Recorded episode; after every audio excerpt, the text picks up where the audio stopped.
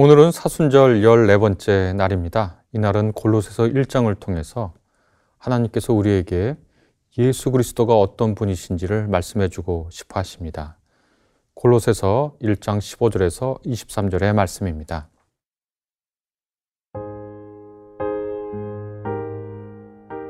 그는 보이지 아니하는 하나님의 형상이시요 모든 피조물보다 먼저 나신 이시니 만물이 그에게서 창조되되 하늘과 땅에서 보이는 것들과 보이지 않는 것들과 혹은 왕권들이나 주권들이나 통치자들이나 권세들이나 만물이 다 그로 말미암고 그를 위하여 창조되었고 또한 그가 만물보다 먼저 계시고 만물이 그 안에 함께 섰느니라.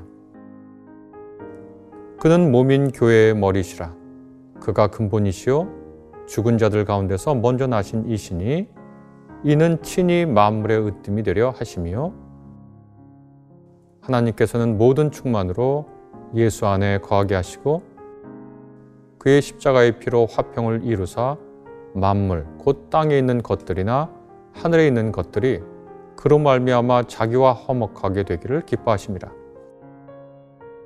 전에 악한 행실로 멀리 떠나 마음으로 원수가 되었던 너희를 이제는 그의 육체의 죽음으로 말미암아 화목하게 하사 너희를 거룩하고 흠없고 책망할 것이 없는 자로 그 앞에 세우고자 하셨으니 만일 너희가 믿음에 거하고 터 위에 굳게 서서 너희 들은 바 복음의 소망에서 흔들리지 아니하면 그리하리라.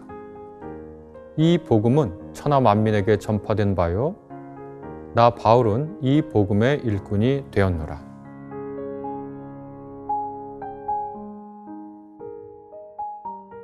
이 본문은 골로새 교회에서 복음을 왜곡하는 사람들이 있었고 이 왜곡하는 사람들을 교정하고 예수 그리스도가 어떤 분인지를 알려주려고 하는 그런 본문입니다. 골로새 교회에 있었던 일부 교인들은 예수 그리스도를 하나님과 인간 사이를 중재하는 여러 중재자 중에 한 분으로 본 것 같습니다.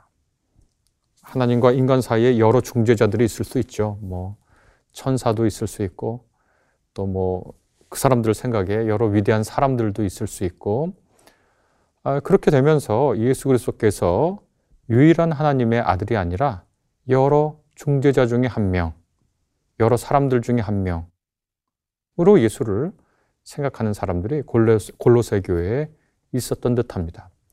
그러나 이것은 그리스도의 복음에 가장 핵심에 있는 것을 왜곡하거나 오해하거나 부분적, 부분적으로 그 중요성을 절감시키는 거죠. 예수 그리스도는 복음의 핵심이고 우리의 신앙의 가장 중요한 분입니다. 그래서 골로새서에서 골로새서의 바울은 우리에게 예수께서 세 가지 점에서 주목해 봐야 한다고 말씀해 주고 있습니다. 첫 번째, 어, 그는 보이지 않는 하나님의 형상입니다. 라고 어, 바울은 이야기하고 있습니다. 모든 인간은 다 하나님의 형상이지만 예수 그리스도 그분은 오로지 온전히 완전히 하나님이 어떤 분이신지를 알려주시는 분입니다. 하나님의 본질이시고 그분의 성품을 충분히 우리에게 보여주시는 형상이시죠. 하여 그분은 예수 그리스도 그분은 하나님의 영광을 정확하고 가늠할 수 없이 풍성히 드러내 주신 분이라고 말씀드릴 수 있습니다. 이것이 골로새 교인들이 절대 흔들리지 말고 지켜야 할 복음의 핵심입니다. 예수 그리스도야말로 하나님을 가장 온전히 충분히 가감 없이 보여주시는 분이다.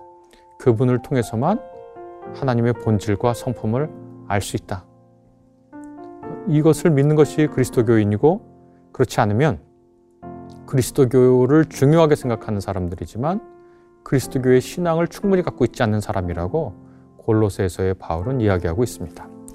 두 번째, 아, 그분은 예수 그리스도 그분은 다른 피조물과 비교할 만한 분이 아니라는 겁니다.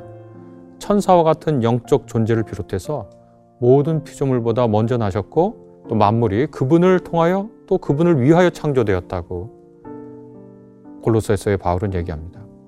먼저 나셨다는 것은 히브리서에서도 강조하듯이 맏 아들의 지위와 권위를 표현하는 거죠. 그분을 통하여 또 그분을 위하여 창조되었다라고 하는 말씀은 요한복음서가 선언하듯 로고스로서 하나님과 더불어 세상을 창조하시고 그분 안에 있는 빛이 사람들에게 생명을 주는 빛이다. 생명을 주는 분이다. 라는 것을 보여줍니다. 마지막으로 그분은 자신의 몸이신 교회의 머리이고 근본이시고 부활하여 만물의 으뜸으로 다가올 세상에서 통치하실 분이라고 얘기하고 있습니다. 그리스도 이름으로 모인 교회는 그분을 머리로 두고 있는 어, 단체입니다. 그러니까 이 세 가지가 흔들리면 그리스도 신앙의 핵심이 흔들린다고 골로새서의 바울은 우리에게 얘기해 줍니다. 예수님은 하나님을 온전히 보여주신 분. 예수님은 만물보다 먼저 나시고 만물은 그분을 통하여 그분을 위하여 있다라고 하는 예수 그리스도의 권위와 예수 그리스도의 본 모습.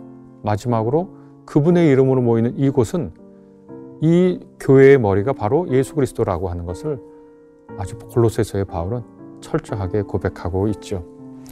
이 세 가지 예수 그리스도의 우월성과 정체를 약화시키려는 일부 골로새 교인들을 바울은 반박하고 교정하고 있습니다.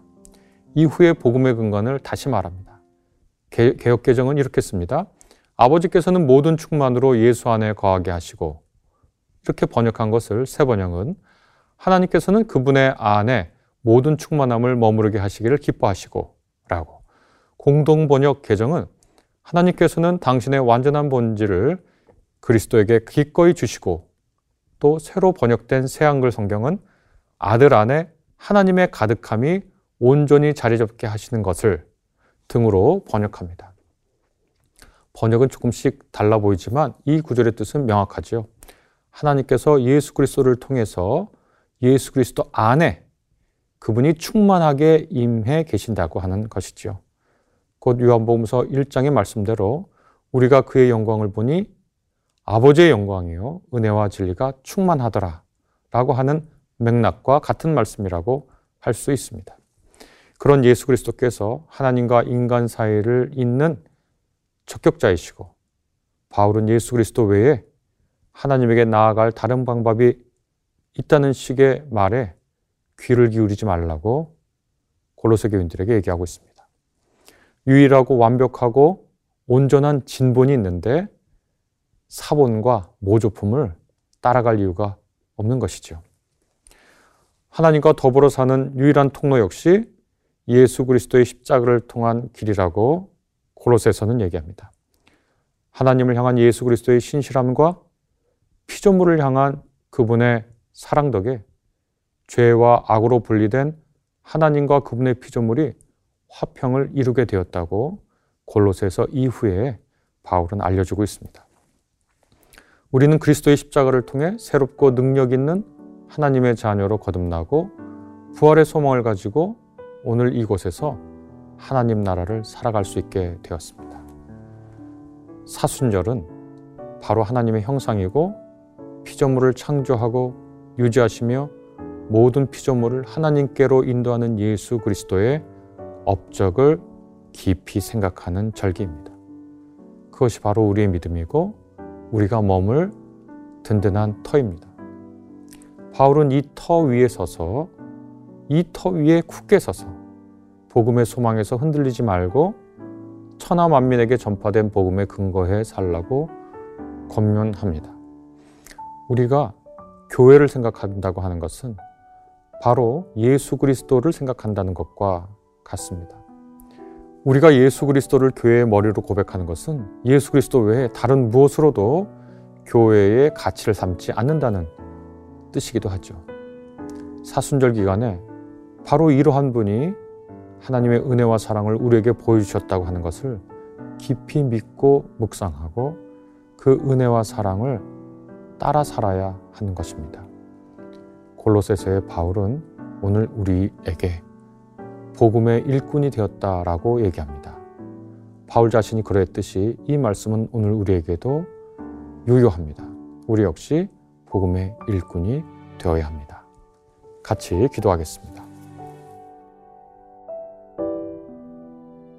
우리는 그리스도를 통하여 보이지 않으신 하나님의 영광을 봅니다. 그리스도를 통하여 하나님께 나아가고 그분과 더불어 사는 기쁨을 얻습니다. 주님, 우리가 그리스도를 깊이 생각하고 그분을 닮으려 애쓰고 노력하게 도와주십시오. 가끔 우리는 그리스도를 우리 삶에서 가벼이 여기며 그분의 존엄과 권위와 성품을 절하하기도 합니다. 우리의 믿음과 소망이 어디에 있는지 확인하게 해 주십시오. 그리고 그 위에 사랑을 더해 주시기를 바랍니다. 예수 그리스도 이름으로 기도하였습니다. 아멘.